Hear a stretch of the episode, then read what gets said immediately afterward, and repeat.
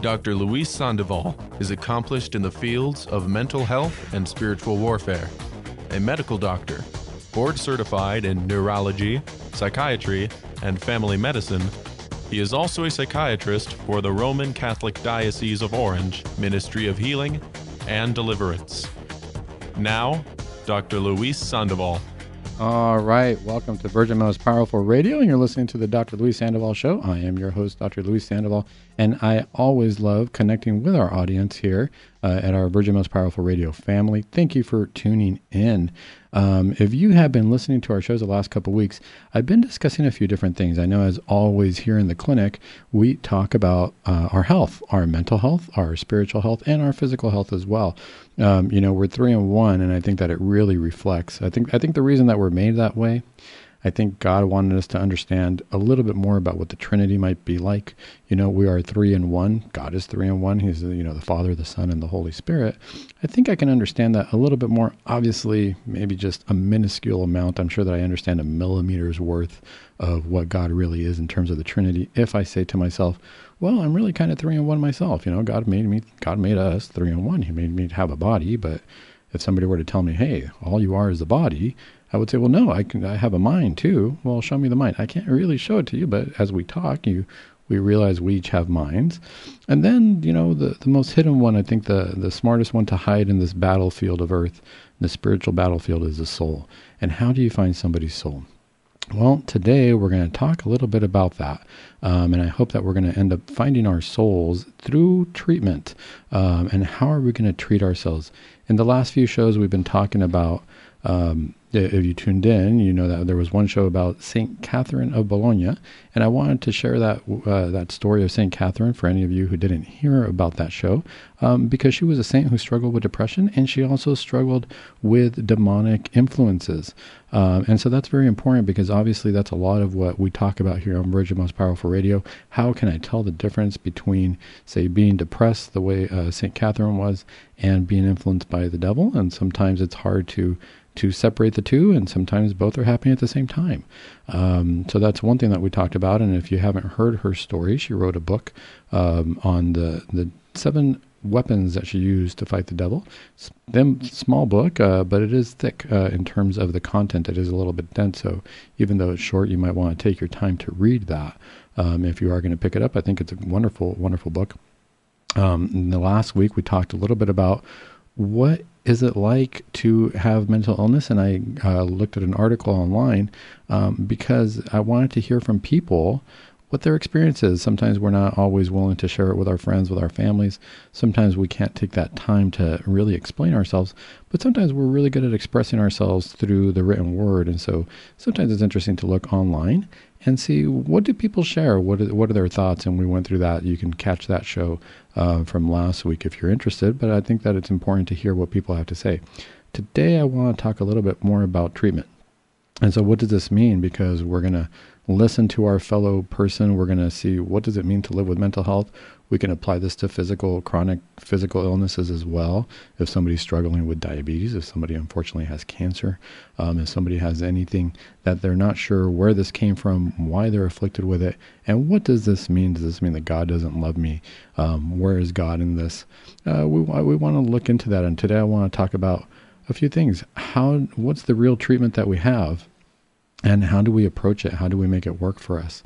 Um, but before we get started on that, let's say a prayer to Our Lady uh, and ask her to intercede for us. And here on Virgin Most Powerful Radio, we can say in the name of the Father, and of the Son, and of the Holy Spirit, Amen.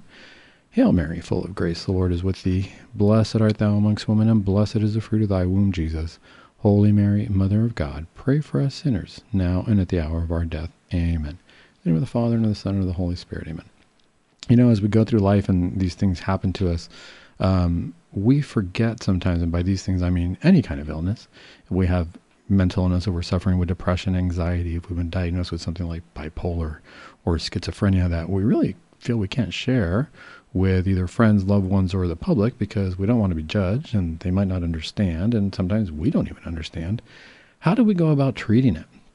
And that can be a scary, scary question for multiple reasons because the unknown comes up. So, the way I'm going to say that we're going to treat this is actually with the virtues. we forget that we have tools outside of, well, I should say, working with the tools that we already know that we have in terms of going to a doctor, getting medication, alternative treatments, what do we do um, with that? We forget that we also have these spiritual tools that we are not always making use of. We don't know how to make them work for us. You know, sometimes we, we hear about the virtues and we think, oh, I, this virtue is so wonderful. And this virtue, you know, the, the virtue of, of uh, uh, chastity and, and, you know, prudence. And we hear all these things and it's almost like we hear about these virtues and, and it's almost like we worship the virtue, virtues, if you will. We, we learn about them. We think these virtues are so great. And we forget that these are tools that God gave us to use. It's kind of like when God said, you know, the Sabbath was made for man, man wasn't made for the Sabbath. The virtues were made for us to use. It's kind of like almost the equivalent of, you know, as a guy, I love my tools, right? I've got my tools at home, and my wife's like, Why do you love your tools? Because they help me do things. But if I sit there and I just look at my tool and I just admire the tool, but never use it, what good was that tool for me? What what good did it do? It, it's just sitting there. And how did, did I use it to build something? Did I use it to fix something? The, the tool is only as good as we put it to work. And I think that that's true of the virtues as well. We got to keep it simple too. We can look at all the virtues in the Bible and we can get overwhelmed by that. But I would dare say that when it comes to healing, I want to keep it simple. Christ taught in parables for a reason because he wanted he wanted us to realize that we don't have to get that complex. The kingdom of God is for everybody and healing is for everybody. The virtues I'd like to focus on are just faith, hope and love. You know, as St. Paul tells us uh, in uh, it's in Corinthians and it's 1 Corinthians chapter 13 verse 13, and now these three remain: faith, hope and love. But the greatest of these is love. Let's build on that. Let's look at these. Let's look at them one by one and see how I think of them and how I apply them to treatment for my patients when they come in for mental health. You can apply them any way you want, any way that you feel inspired by God to apply them. But the main thing is to apply them. They're tools for us. Let's use them. So the first thing I look at is faith. And I think, you know, with faith, we talk about faith and we talk about, gosh, God can't work through us if we don't have faith. When we look at the Bible, Jesus could not work miracles when people didn't have faith in him. Now, Jesus is God. He's all powerful. We realize there is no limit to God. There's nothing he can't do. Yet he gives us the power to work on having faith in him, which is an infused virtue. We have to ask for it as well, right? It's not something that, that comes naturally. We have to ask for faith. These come from God. So we have to pray for this, which means that we have to trust in God. Um, and really, faith I equate to when people come in uh, to clinic and they say, What can I do for myself? And I think that the first thing, obviously, as a doctor, I think, Well, let's evaluate your symptoms and then what am I going to prescribe you? Right? Do I prescribe you something here? Is there a medication that you need? And that's what we go to first. Why? Because that's what we study. You know, when you go to medical school, that's the main thing you study. You look at what's the normal process or what do we, how do we expect the body, the mind to work? Then we look at what we call pathophysiology, which means what happens when it breaks down? Really, what's going on with diseases? What are they doing to the body? And it's important to look at where do these diseases come from? How are they affecting the body? Let's get the methodology down because then we know, okay, now that I know how that disease is, is working, what it's doing to the body and why it's affecting it the way it is, now I can treat it, right? Now I want to go in there and fix it and apply the correct medication to it. So automatically, we go to medications. Perfectly normal for there to be a fear, for there to be a concern and say, Doc, I don't want to take medications. And let me tell you, uh, there's there's lots of reasons for that. I wanted to read a few emails, and I want to thank all of our listeners who have been sending me emails, and anybody who I've called. I, I really uh, appreciate uh, your emails, and I, I, don't mind reaching out when uh, you have questions or there's things that you you need answers to. Um, and you know, a quick call sometimes, a quick conversation, and, and you get your problem solved, or you kind of know where to go um, afterwards to get that done. But you know, this topic came up for me because one of the readers sent me a message that said, Dear Dr. Sandoval, I feel like a guinea pig every time I go in for treatment. Um, actually, let me back up a little bit. I suffer from depression and anxiety. Every time I go in for treatment, it seems like all they want to do is throw another pill at me. I feel like a guinea pig. They tell me that we need to wait and find which one works, but nothing has seemed to work for me. What do I do? so really, the the situation is this: when you come for medical treatment, I understand where you're coming from because what we do is in mental health, we prescribe you medication, but we don't always guarantee that it's going to work. And that can be very, very challenging. You know, if you come to me and I'm treating your diabetes or I'm treating your high blood pressure, it's much simpler. It's, I have a rubric because I say, well, I see what your body's doing. I can run some tests and take a look at whether it be the numbers that your blood pressure are showing me, your systolic and your diastolic pressures, or I can, you know, run some tests on you, do some blood work and, and see what's going on in your body. Do I need to adjust anything as far as, say, you have diabetes? What are your sugars? And based on these numbers, very specific numbers, I can adjust your medication and I know which one to give you and which one's going to work and what dose you need to take it at. Increase the dose a little bit, decrease the dose a little bit. You've seen all this. When it comes to mental health, it's a little bit more challenging. I think it's a little bit more challenging because I think as we're treating the mind, we're getting a little bit closer to the soul and we're getting a little bit closer to where God is. And what that tells me is that God made us as individuals, and therefore our treatment, our mind, is not going to be working entirely equal in each person. What does that mean? That means that we can both be exposed to similar traumas, to similar situations, but we're going to handle them differently. And therefore, the treatment might be different for each individual person. I can't say, oh, so you had depression two weeks ago? Well, the two week depression medication is such, or the two week anxiety medication is such. I can't do that. I have to take your situation in particular, see where it's at, and then I do have a list of medications. And based on my experience of prescribing them, I can give you the one that I think is going to work best for you. But the challenging part is I can't guarantee that it is going to work for you. This is where the element of faith comes in. If there's no faith in the medication to begin with, then none of the medications are going to work for you. We're going to talk a little bit more about that when we're coming back from the break, but keep in mind there usually is a good medication out there.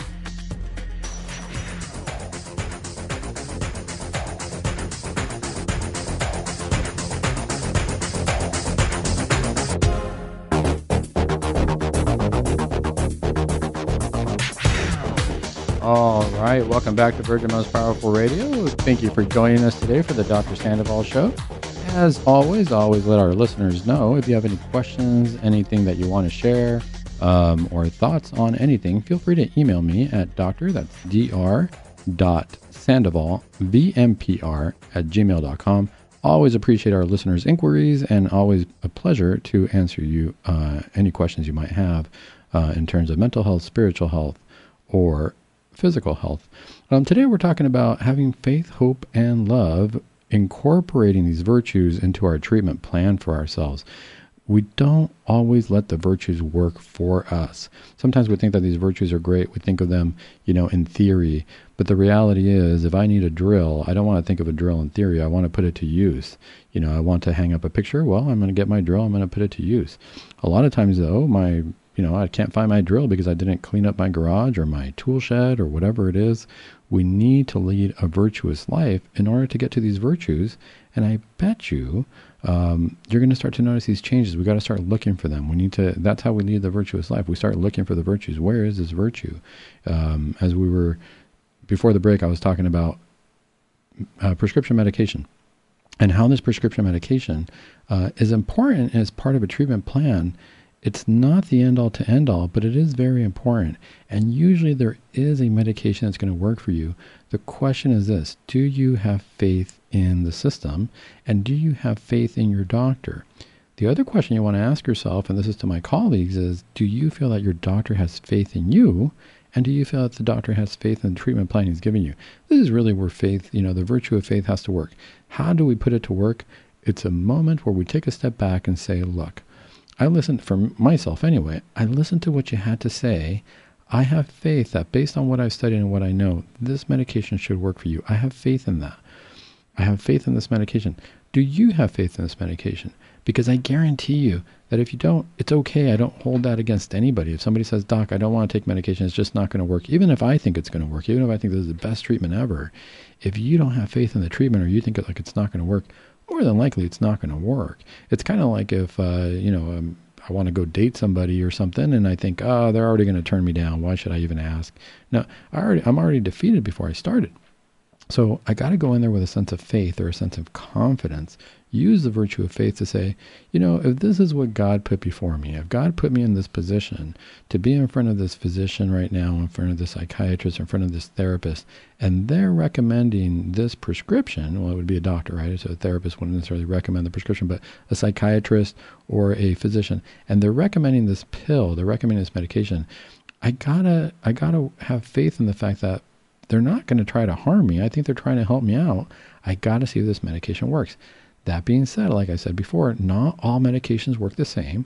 Ask about the side effects because some of them can have side effects, but not all patients experience the same side effects. I can prescribe one particular medication to somebody and they might say, This was the worst medication ever. It didn't work. It gave me headaches. It gave me dry mouth. It made me feel awful. It made me nauseous. Okay, that did not work for you. I get it. But I can prescribe that exact same medication to the next patient and they might say, This was life changing. How do I know that it worked? Because I feel like myself again. We got to have faith that we're going to get to that point. For the most part, I would say 85 to 95% of the time, we usually find a medication that works. And it doesn't usually take that long, but I realize that when you are suffering, when you're hurting from depression or anxiety, two days a week feels like an eternity. And sometimes we ask you to wait a month, right? So that can feel like a real eternity. But this is where we, we got to have faith in the system. And with faith, we need to apply a little patience with it, right? So we got to see is that the route I want to go. Now, have you tried a few medications? There are occasions where you, somebody's tried multiple, multiple medications and nothing seems to work. And that seems to be the case for this listener who said, you know, I've tried many things. I feel like a guinea pig. We need to take a step back. We've got to have faith in the system. Okay, so if you've already tried many things, that tells me that you've put faith in the system. You've said, you know what, we're going to give it a go. We're going to try something. If you're uh, hesitant about medication, that's okay. It doesn't tell me that you don't have faith in the system. It tells me where your comfort level is and where your fear is because what are the side effects? What if something happens to me? What if uh, this doesn't work for me? And that's fair. Now we got to take a step back. So we've already put faith in the system and we've decided this is kind of for me. I'm going to try out a few different ones, but it didn't work. Okay. What if I don't want to try medication? Dr. Sandoval, is there any other route? And this is where I think that the virtue of hope comes in. So faith, we got to have faith in the system to begin with. I think that if you're already asking me if there's another route, you have a faith in the system or you have faith that I'm going to give you some good information. But now we got to have hope, right? And the hope I see is more, you know, the faith is this is going to take care of me physically. This is how I approach it. I have faith that this is going to help you. This is a pill. It's physical. It's going to help the chemistry in the system, in the brain, and it's going to help you feel better. Now I got to have some hope. And hope really comes from the inside. This is where I ask people, what do you enjoy? What do you like doing? Do you find any joy? Now, somebody suffering from depression, that could be very hard to find because if all of a sudden depression has eviscerated our motivation and we don't feel like getting up and we don't feel like doing anything, we might not have joy in anything, right? So we might not find that joy in life. Um, I've had a few patients, and I had an email, uh, kind of can't find it right now, but I had an email where a patient, uh, the gist of it was, Dr. Sandoval, um, I'm worried about my spouse. It wasn't the, the person themselves, it was the spouse who, who was the uh, patient. And they said, One thing that I'm worried about is that they're not acting like themselves anymore and they're not finding joy in anything in life. We, the idea was that they used to go out as a family with the kids, and now they're worried because the spouse was pretty much just sitting on the couch, and it seemed like four hours could go by, but they could tell that for that person, time didn't even change. Time didn't go. Time didn't pass. They were sitting in front of the TV the whole time, and it's like time didn't pass for them. You know, four hours. The, everybody else got things done, ran around, um, you know, took care of errands, took care of homework, cleaned the house, whatever it was that needed to get done for the day. But for this person sitting in front of the couch, it seemed like time just stood, stood still, even if four hours went by, and that can be very, very challenging because I'm saying, what do you enjoy doing? I'm saying there's got to be some hope in life. There's got to be something to look forward to because at the end of the day, all this treatment, all this medication, what is it for? You know, it's so that we can start to feel better, but for what? So that we can start to feel better to lead a selfish life, to focus on life for myself, or so that I can start feeling joy again, to start getting to my end, which is making it to heaven, start praying, start, you know, trying to find a better way to get closer to God. So hope has to be incorporated into the treatment plan. And the way it works is this. One, if a person can find something that they enjoy doing, They got to put hope in that. Got, I got to realize that, you know, if God really gave me joy in gardening, then that's where I know that I'm getting better. I'm going to go out back and gardening and I'm going to start gardening again and doing what I enjoy doing. I'm going to take out the weeds. I'm going to plant some flowers. I'm going to do something. That's what shows me I have hope, right? Because I'm going to start to look at the things that I enjoy doing. If I really enjoy reading a good book, a good story, I'm going to go sit down. I'm going to find a book and I'm going to put some hope into this. I'm going to put hope that God is going to help me heal just by doing the things I enjoy, doing the things where I find Him present. For family members who tell me, Doc, my family member is not motivated. They're either laying in bed all day. Sometimes I have to call into work and let them know they're not coming in. And I, I just tell them that they're sick. I don't tell them what's going on because they don't want to know. How can we help each other with hope? Well, one of the ways that we can help each other with hope actually is to take a step back and be honest with our spouses, our friends, our loved ones, and say, look, I know that you're not doing well, but I have hope that you're going to get better because I need you right now. Our family needs you right now. I have hope that you're going to be able to get back to those things you enjoy because things work better when you're feeling better. And I'm not saying that I don't love you, that I'm going to leave you, that I'm going to leave you high and dry. No, I'm here to help you out. But I also want you to recognize inside that there has to be something that you can hope for and that that's going to heal. It's amazing when we hope for something how healing that is. And I think that that's why it's one of the virtues. Ultimately, we're hoping to get to heaven, right? That hope is what keeps us going. That hope to get to heaven, let's say that we're not suffering with mental illness and we're just trying to lead better Christian lives, better Catholic lives. That hope to get to heaven is really the driving force that gets us through the hard times, right? life on this earth isn't perfect. Let's say that, you know, things aren't going well financially, things aren't going well in our relationship, socially. What keeps me going? What keeps me in a relationship? What keeps us in a marriage if things go hard? Well, I have hope that this marriage is more than just about me. I'm part of something greater and I'm leading a family towards heaven. This hope is what keeps me driving to say, hey, you know what? Things are going to get better. Things are going to improve. When it comes to mental health, we have to find hope in the fact that something's going to get better. It's amazing what a kind word will do from a family member or from a friend to bring that hope back into somebody's heart, to bring that hope and that life back into somebody. With that hope, all of a sudden anything is possible. You know, hope is really that that driving force when when people are first going out and they're starting a date and they say, "Oh my gosh, this is the the honeymoon phase of the relationship." Well, that honeymoon phase, that happy feeling, we say, "Oh, it's because I'm in love." No, it's because I have hope. I mean, part of it, of course, we're in love with a person, but I hope that this relationship moves forward and I have all these dreams about how it's going to move forward.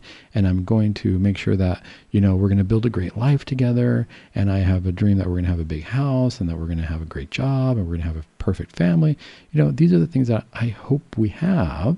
And that hope, that driving force is what really brings us all that joy internally. So faith in the system, definitely a virtue. We got to work that faith that I have faith that somehow in this system things are going to go well. I have to have hope that even if I'm not going to use medication or things haven't worked out well, there's got to be something there. And I'm very simplistic about that. I say, you know, find something that you normally enjoy. Now, are there alternative treatments to pills? Yeah, of course there are. That medication, prescription medication is one modality. It's just one modality of treatment, right? It's one one form of treatment. In the hope part, that's where I always like to refer people to therapy because this is where we have to have that conversation of looking into ourselves and finding that hope in ourselves. What is really driving us? A lot of patients are afraid to go to therapy. They're afraid to go to therapy because they think that if they talk to a therapist, all of a sudden this therapist is going to find out something more about them that they don't know. Or they're going to be able to analyze them, and all of a sudden they're going to come upon the idea or the conclusion that this person is a failure oh my goodness, they're going to find out that I'm I feel weak. They're going to find out that I feel insecure. They're going to look at all these things inside of me that I'm afraid of. That I, you know, we put up these walls, and I got to put on my mask. And I'm not just talking about our mask that we're wearing now, but we got to put on a mask for society because when people ask me, "Hey, how you doing today?" they don't really expect an answer. They expect I'm doing fine. I'm doing great. How are you doing? It's a it's a social nicety that we say, "How are you doing today?" If we sat down and really asked somebody how they're doing today, and they started to tell us how they're doing, we'd say, "Whoa, whoa, whoa! That's a little bit much information. We're not used to that in society."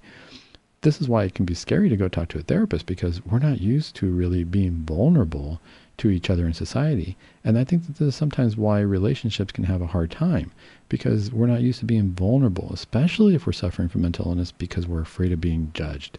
And that's the bottom line. I don't want to go to therapy because I don't want somebody to tell me that I'm crazy. I don't want somebody to tell me that I'm a quack. This is where I would tell people I want you to have hope and realize that one, you're going to realize that we all have insecurities. We all have moments where we're not feeling good. Even your therapist has insecurities. As a doctor, we can all have insecurities. The idea is that we have to have those moments of truth where we drop those masks for a little while and just have an honest conversation. And that will bring so much more hope in your life and so much more healing to realize that, hey, I'm not alone in this. And we can try it without even taking medication.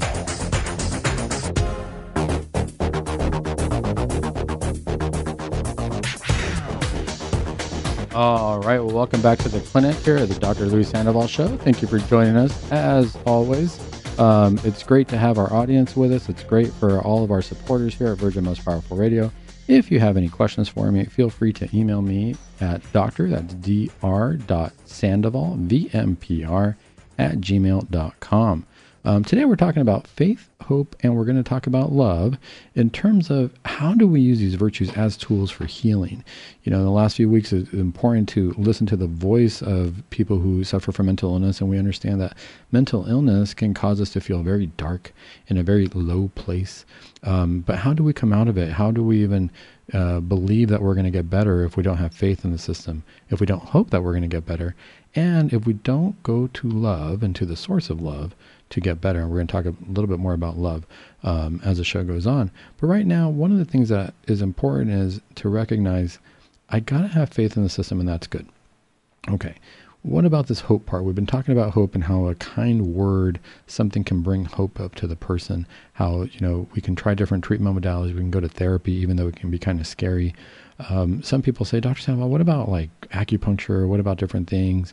You know, I would say take a step back and look at why you're going to go to different therapy modalities or different, say, physical activities or, you know, even something like acupuncture. We want to be cautious sometimes because some of these things people swear by and they say they're going to work. Some of these things don't work. Um, and we really want to do our research on that. One, to see what is in line with your faith um, and what does the faith teach about these things. But two, to really see what's the end of my getting treatment in this modality. Is it you know, do I have hope that it's going to get better? Did I hear that somebody else uh, got better from it? Or is it just that I'm going to try something because I'm I'm feeling hopeless at this point, and this is something I want to try? There's different reasons for doing that. And if you have any questions about that, feel free to email me uh, on those. One of the things that I want to focus on with hope, though, is that when we're ready to get better, um, there's different things that we're getting better from. And we say mental illness is this blanket umbrella. Different treatment modalities are going to affect different people. One of the things that came up, which was important, and I thought um, very, very hard to treat because this is where it's not always medication, was the question of abuse. And what have I been the victim of abuse, say, in my childhood, or have I been in abusive relationships? How do I get hope from that? Because honestly speaking, I can prescribe you medication to help support you. But once we've experienced that and we have any remnants of, say, PTSD or anxiety. It's really hard to come to terms with that because now this is something that I'm carrying, and it might be from something that had I had nothing to do with. Somebody else might have uh, either violated me if there was any kind of physical abuse, sexual abuse, anything along those lines, or you know, gosh, I thought I was gonna do well and I joined the military and I wanted to really be patriotic and fight for my country. And then I was at the at the uh, front lines of the war, and I saw some really hideous things. And I'm coming back now, and I'm trying to heal from that. I don't know how to do that.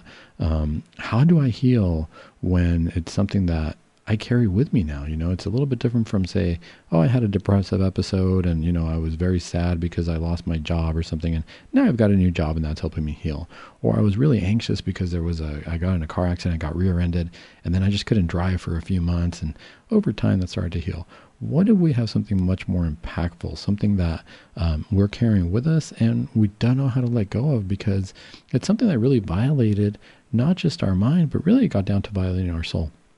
And so this is where I think that we need to take a step back and ask ourselves a few questions. How do I find hope in that in that situation? Because now I don't feel like I'm worth it. I don't feel like anything's good. The first thing that I tell people when it comes to hope is you have every right to feel how you feel. You know, whatever it is that you're feeling at that moment, it's an honest moment.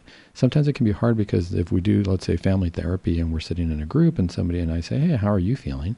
And somebody says, Well, I feel like, you know, my mom was never there for me, or I feel like my dad did this, or I feel like my sister. Very common for somebody else the, another family member in the group to jump up and say, No, that's not true. You know, no, mom was always there for you. You don't know what you're talking about. Or, you know, no, dad didn't do that. It's not true. I think we need to take that step back and listen to what the person is saying. Whatever it is that you're feeling, that's how you feel whether it's true or not, whether, you know, we need to, that's where we process that, right? We're always going to challenge our feelings, but first to be honest about our feelings. This is how I feel. Okay. That's important because you need to feel validated. That's how you feel. But that's the first step. You also have to be open to realize that this is how I'm feeling. Why am I feeling this way? Did this really happen or not? Our feelings can be very tricky you know, and they can actually keep us from having that hope. Because if I always feel like I'm a victim or like I'm less than because something happened to me, then we're then it's going to be very very challenging to feel hopeful about the future. And this is where what it really comes down to. It's okay if you feel like you know I was helpless, I was hopeless, I feel like somebody violated me, I feel like I'm no good anymore, I don't have that sense of self worth or value. But boy, we better challenge that feeling at this point, right? Because while you feel that way, that's never going to be the truth. That's never going to be the fact. So that would be the first thing that I would say. I would say, whatever you're feeling, it's okay. Feel what you're feeling, but be ready to challenge it. Okay. So because we, otherwise we're just going to be stuck in that feeling, which may or may not be true, which may or may not be, be um, while I validate your feeling, it may not be an accurate uh, depiction of, of, what's really going on. Um, the other thing is hope has to come up that I am going to feel like myself again. And this is really where I have faith in the in the treatment plan, but I'm going to feel like myself again. I hope that I'm going to feel like myself again because right now what you're telling me is I don't feel like myself. And that's okay. It's okay to not feel like myself. Sometimes what's hard is people don't even know when and then you're going to ask them, "Well, what does it mean to feel like yourself?" And you don't have to have an answer. You can say, "I don't remember." You can say, "I don't know." Or you might. You might say, well, I remember that this is the way I normally feel. This is what I enjoy doing. This is where my normal life is. This is where hope has to come in. I hope that I'm going to start to feel like myself. Um, the other thing is, I don't have to make excuses for what happened to me. I don't want to hear. Uh, sometimes people say, "Oh, well, I feel really sorry for you," or I, I can, you know, because this happened to you. For the most part, is you know whether we're suffering through depression or anxiety, I don't think it, what you start to realize is people don't want you to feel sorry for them. You know, if you're a family member or somebody who's dealing with this, the hope comes from somebody telling you, hey, you know what? Actually, I don't feel sorry for you. No, I don't feel sorry for you at all. I don't like that you're going through this. I can feel bad for you because that happened, but I don't feel sorry for you because you have choices and we can help you out. That's really where hope comes from. Sometimes somebody will hear that and say, hey, you know what? This person's letting me know that we can move forward with this. You know, you do have choices, but it's up to you. And that's actually very powerful. It's nice to know that we have that choice. That's where the hope comes from for the person, right? So faith in the system, hope is going to be coming from the person. Um, the other thing to remember is that if you were violated, it wasn't your fault. Especially as kids, you know, kids have that common feeling that they're going to feel hopeless if there was any anything that uh, changed their world perspective because they were traumatized.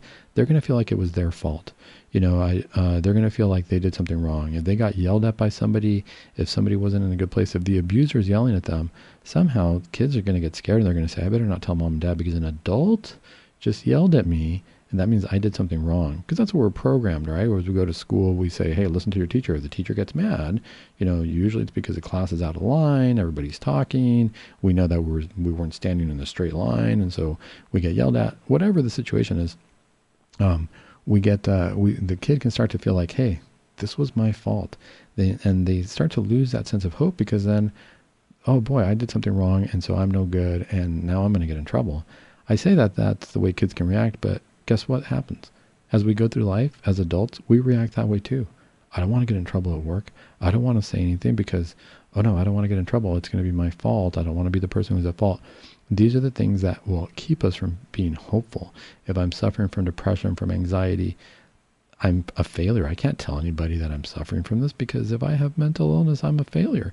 How do I tell somebody? You know, it's very common.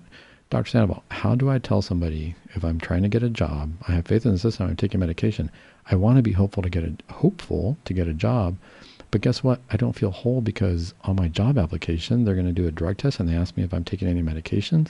And I have to put down that I'm taking this medication and I just put down the name of the medication, but it's to help treat my schizophrenia. And when they say, What are you taking this medication for? I don't want to write down schizophrenia. That doesn't give me hope that they're going to treat me well, right? I have to have hope that they're going to treat me well. I always tell patients, you know, be as discreet as possible, be hopeful about that, but none of this is your fault. It's hard to not feel that way when we're worried that we're going to be judged. If that's the case, if somebody says, hey, I have to write this down on my job application, what do I do?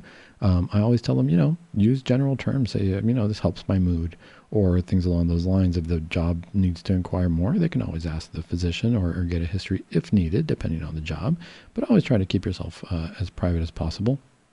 Um, the other thing is that if we ever feel like we need to forgive ourselves for something, even if it's something that we didn't do, because a lot of times that's what happens when people suffer from PTSD, survivors of abuse, any of these things, sometimes they feel like they've done something wrong and they don't even know how to forgive themselves. And everybody on the outside is going to say, What are you talking about? There's nothing that you have to do to forgive yourself. However, that's challenging the feeling, right? But if the person is truly feeling that way and they're paralyzed by that, then let's walk through the process. Let's say, Hey, if you feel like you need to forgive yourself, okay, that's great. But then what do you need to do? What steps? Give me some concrete steps because these theories are great, but I want you to have hope. I want you to realize that you are going to get better. And if this is something you feel you need to do, then give me a logical process. Tell me what is it that you feel you need to do to forgive yourself. And if not, you know, when you come to therapy, this is where therapy is great, even if sometimes we're scared of it, you know, to go there and say, hey, I want to develop some steps to forgive myself. Please help me bounce these ideas off of you that's how basic therapy can be. It doesn't have to be scary. Um, I think it's especially scary for guys because we're not supposed to be vulnerable, right? So if a guy suffers from PTSD or something, I think it's a big deal for uh, some guys out there to say, hey, you know what? I, I think I need to talk to a therapist because in our eyes, sometimes it's a sign that I'm weak. When the reality is, it's like, no, I, you know, once you're in the know and once you're you're in the situation, it's no, it's actually very healing. It's actually a sign that you're going to get much stronger because you're willing to go in there and look at these things. And guess what? You're going to come out stronger with hope. So we got to make these virtues work for us. If I'm hopeful that something's going to help, I'm not going to worry about what people think about it. I'm hopeful it's going to help. I'm hopeful that I'm going to get better. So guess what? I'm going to try it out. I'm going to try to go to therapy. If I don't like it, I walk away it's not going to leave a mark on me that I'm weak. And that's one of the things that we worry about. You know, it's going to be stereotypical. Oh, that means I'm weak because I saw a therapist. No, if I'm truly hopeful, I know that whatever it is I do, I can try out. If I don't like it, I move on from it. And that's really the beauty of it. I don't want you to stereotype yourself because of a particular diagnosis, and I don't want you to stereotype yourself or cubbyhole yourself into one particular type of therapy. More when we come back.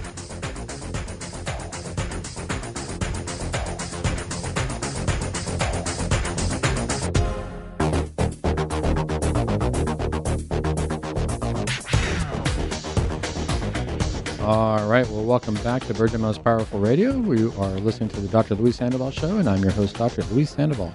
Today, we are talking about faith, hope, and love as tools. You know, we hear about them as virtues, and we think, oh, those are great virtues, and we think sometimes I think when we hear the word virtue, we think that it's something above us. And we forget that these virtues are really tools that we use to strengthen ourselves and to, and to get better um, at things. You know, they say patience is a virtue.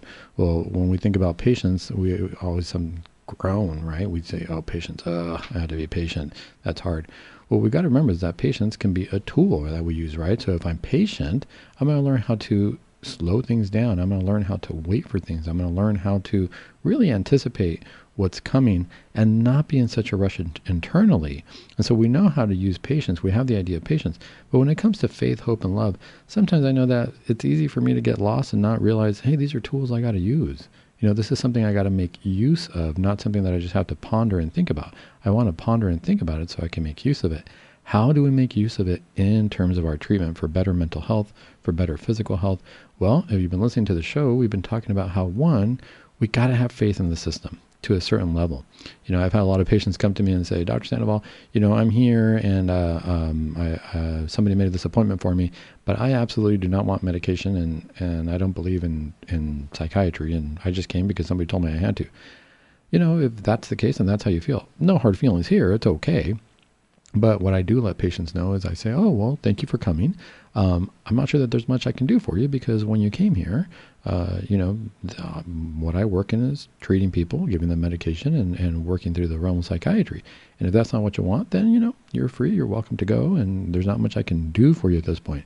It would almost be the equivalent of showing up to a mechanic and saying, hey, I'm here, but uh, my car really doesn't need anything. I don't want you to fix that, uh, you know, the broken bumper. That's fine. I'm going to drive it the way it is, and I'm going to leave the, you know, the radio doesn't work, but I'm not. I'm just going to leave it like that. The, um, you know, the power steering, I can still drive it. There's no power steering in the car, um, but I really don't want you to fix it. I don't believe in fixing any of this. Or, okay, that's fine. You can drive the car that way. It's not a problem.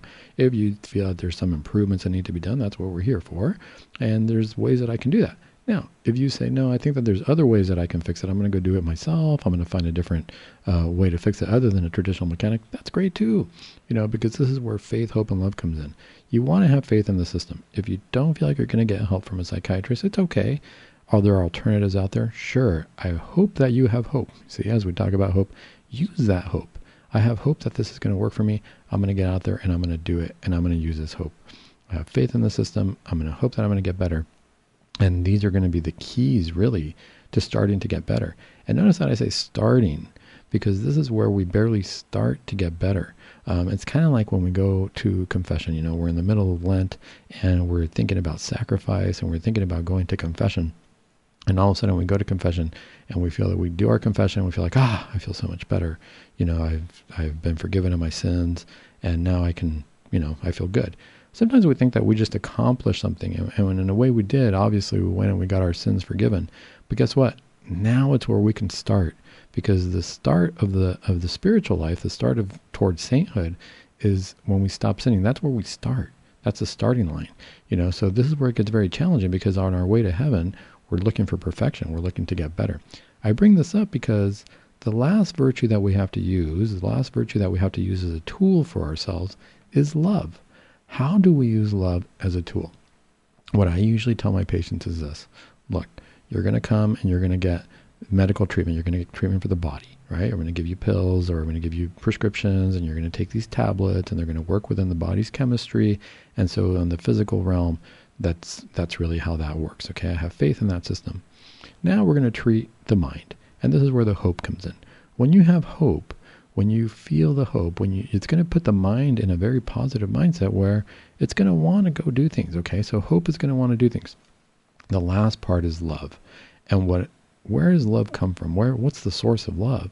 We have to know that the source of love is God.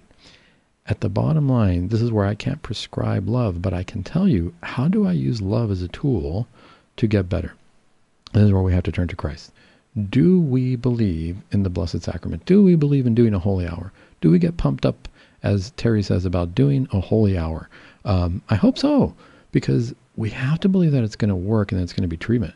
So, what I'm asking my listeners is this you don't have to suffer from mental illness. If you do suffer from mental illness, you can also join in on this. And if you don't suffer from mental illness, you can join in on this. And if anybody wants to do this, I, I would. Uh, it's a challenge I'm sending out to my listeners right now. And this is the challenge. The challenge is that spiritually, we all need healing. So, and this is trickles down, right? So if we do spiritual healing, we're going to feel better. We're going to have that hope. We're going to have that faith, and we're going to have that love. The spiritual healing is going to come from working on the treatment, and the prescription is going to be love. The prescription I'm giving is this: I want everybody to go to do a holy hour. So this is what I'm going to start doing. I'm going to make time to do a holy hour every week, just once a week. I'm not saying I'm not even saying every day. You can do more if you want. But I want you to go out and do a holy hour every week. And this is what we're going to document. We're going to scientifically document this, this treatment, this therapy. And I want to get emails from any of our listeners who want to do this. And this is the challenge. Part of the treatment plan, faith, hope, and love. Let's look at love as a treatment because we all need this. We do the holy hour every week, but with the expectation, and this is what Christ expects from us because we expect from Him, with the expectation that there's going to be a change in our life. There's going to be something in our lives. There's going to be something positive I'm not saying we're not going to have sacrifices or struggles, but this is what we're going to document. We're going to say, hey, the first thing I'm going to document is how am I feeling as I'm going to this holy hour? What day is it going to be? Pick a day of the week. It doesn't matter. And it doesn't even have to be the same day every week. It just has to be once a week on average that I'm going to do a holy hour. Okay. One, how do I feel as I'm going to this holy hour? And we can be honest about this. We can say, hey, I'm really feeling like I don't even want to be there. I'm really feeling like I don't even believe that it's Jesus right now.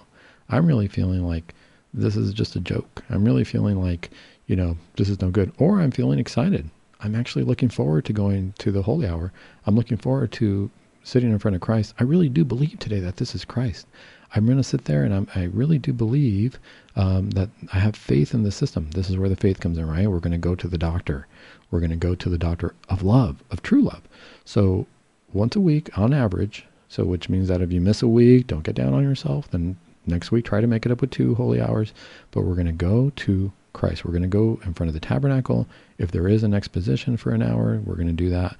Um, if somebody says, Dr. Sandoval, all my churches are closed, I don't know how to do this holy hour, I can't get in front of the Blessed Sacrament right now, um, you know, I would say, gosh, if you could sit in the parking lot, the closer we can get to this, the better. Or if not, we're just going to do a spiritual communion for an hour. It's the dedicated hour that we're going to spend time with Christ. I want to see how much this is going to heal our lives. So the first thing is we're going to do this holy hour on average. The second thing is we're going to start to document. And we're going to document one, how do I feel as we're doing this holy hour? How do I feel as I'm going into this holy hour? What's my emotion like? Then we're going to document after the holy hour, what am I feeling now? It doesn't have to be a big essay. It can be one sentence, two sentence, two words. What am I feeling after I do this holy hour? And then during the week, before we do the holy hour, so the next holy hour comes around, how did my last week go? Was there anything good? Did anything change? Was there anything challenging? Did I was I able to, you know, come to situations where normally I would feel depressed, normally I would feel anxious, and now it got better. Or am I suffering from schizophrenia? Am I hearing things? Am I seeing things? Am I believing things that aren't there? And guess what? As I'm able to do this holy hour to the extent that I can, you know, have my symptoms improved actually. And I could say, wow, the medication helped. Sure. Maybe I changed my medication up, and maybe that's part of what I needed. Maybe during this holy hour, God inspired me to change my medication or inspired my physician to help me change my medication. Maybe he gave him more insight into this. I'm going to have faith in this, and I'm going to hope that by me going and using the virtue of love, that I'm going to get better. So the other thing is, what if all of a sudden we say, well, no, you know, Dr. Sandoval, the, uh, the, I'm worried about my husband, I'm worried about my wife, I'm worried about my friend, and they're not doing well. And um, what what can I do about that? Well, guess what? You're going to do the holy hour for them. And what I want you to document is, do I notice any improvement in their lives? And do I notice any improvement in my life too? Because God recognizes that we're a family. God knows, Jesus knows that, you know, we're, we interact with each other. We're in the communion of saints here. We do this together. And this is the real test. This is like our scientific test of Christ. Christ, is this really going to happen? Is this is this going to improve things? Is this medication of me going to a holy hour going to improve my life? I have faith in the system. I have hope that things are going to get better through this therapy. And I'm hoping to do this by the tool of love, right? So the source and the summit. If we start with love, if we start with doing this holy hour, I'm anticipating that I'm going to get to that summit, that I, that things are going to get better. What I want is for all of our listeners, if you're going to take this challenge on, I'm going to take this challenge on, and we need a, a time to do this. I would say, let's try it for three months. Can we do that? Can we do three months of a holy hour once a week with I want to see results? I'm, I'm going to see results. It's kind of like when we when people go to the gym and they say, give us 12 weeks, right? And we're going to see results. Um, and you're, you're going to see results. Now, they don't say, give me one week. They don't say, give me two weeks. And they don't say it's going to feel good at first. But eventually, what happens? You're going to get energy. When I prescribe medication to patients, I say, "Hey, give me a month. You know, don't don't take it for a day or two. Now, granted, if there's major side effects or something, of course, you don't want to keep taking that medication. We want to change it up. But this is a little bit different. I don't anticipate any negative side effects from going to the holy hour, or do I? Did I experience people getting mad at me? Did I experience any kind of negativity? Do I feel like there's any negative forces that are trying to keep me from doing this? Document that as well. What I'm going to be doing is every show for the next three months, I'm going to give a little update as to my experience with it. And I hope that you can email me with some of your experiences with it. If I don't get any emails, that's okay. I'm still going to do it. And I want to see what this does for us. What does this does for us in terms of our spiritual life, in terms of our physical health, in terms of our mental health? Because we can say, gosh, I haven't been diagnosed with any mental illness. Well, that's fine, but how do we know that we don't, you know, are we always in a perfect mood all day? Not that we need perfect moods, but are we always feeling our best? Or might this help improve that? Might this help put different things in motion in our lives? If I'm worried because, you know, my husband is down, I'm going to do this and I'm going to do the holy hour, whether it be a spiritual communion holy hour, whether it be that I, all I can do is sit in the parking lot of the church holy hour, or whether it be that I can actually go into the church and sit in front of the tabernacle for an hour type of holy hour. I want my husband to get better. I want my wife to get better. I know that they need therapy or something. And I'm going to do this as a sacrifice for them. I want to see improvement in them. It might not be that they naturally just all of a sudden one day wake up and say, Hey, I'm feeling that much better. Um, it could be, but it could be as simple as, Hey, guess what? They found the therapist. They, they got the right treatment. Or for somebody who's doing it personally, gosh, I found the right medication. Now I'm feeling better. I think we need to have the virtues work for us. I want to have faith in the system, not just of our doctors, but I got to have faith that God is, is in my life working all this. I'm going to have faith that God is putting doctors and treatment in my path that's going to help me feel better. I'm going to have hope in this. I, I hope that things are going to improve. But the way I'm going to do this, I'm going to start with love. I'm going to start with the holy hour. I'm going to go sit in He who is in front of He who is love Himself and get this going. I'm curious to see what will happen. I really want to try this for three months. I want to hear from our listeners to see if anybody's willing to take this challenge and try it on for three months because I think that we need to put our virtues to work and I think we need to put faith in our Catholic faith. This is going to bring us faith, hope, and love. Make sure you email me with any results, and we'll see you here at the clinic next time. I hope you're having a great Lent, and today I think I'm going to go start my first holy hour for this challenge. Until next week.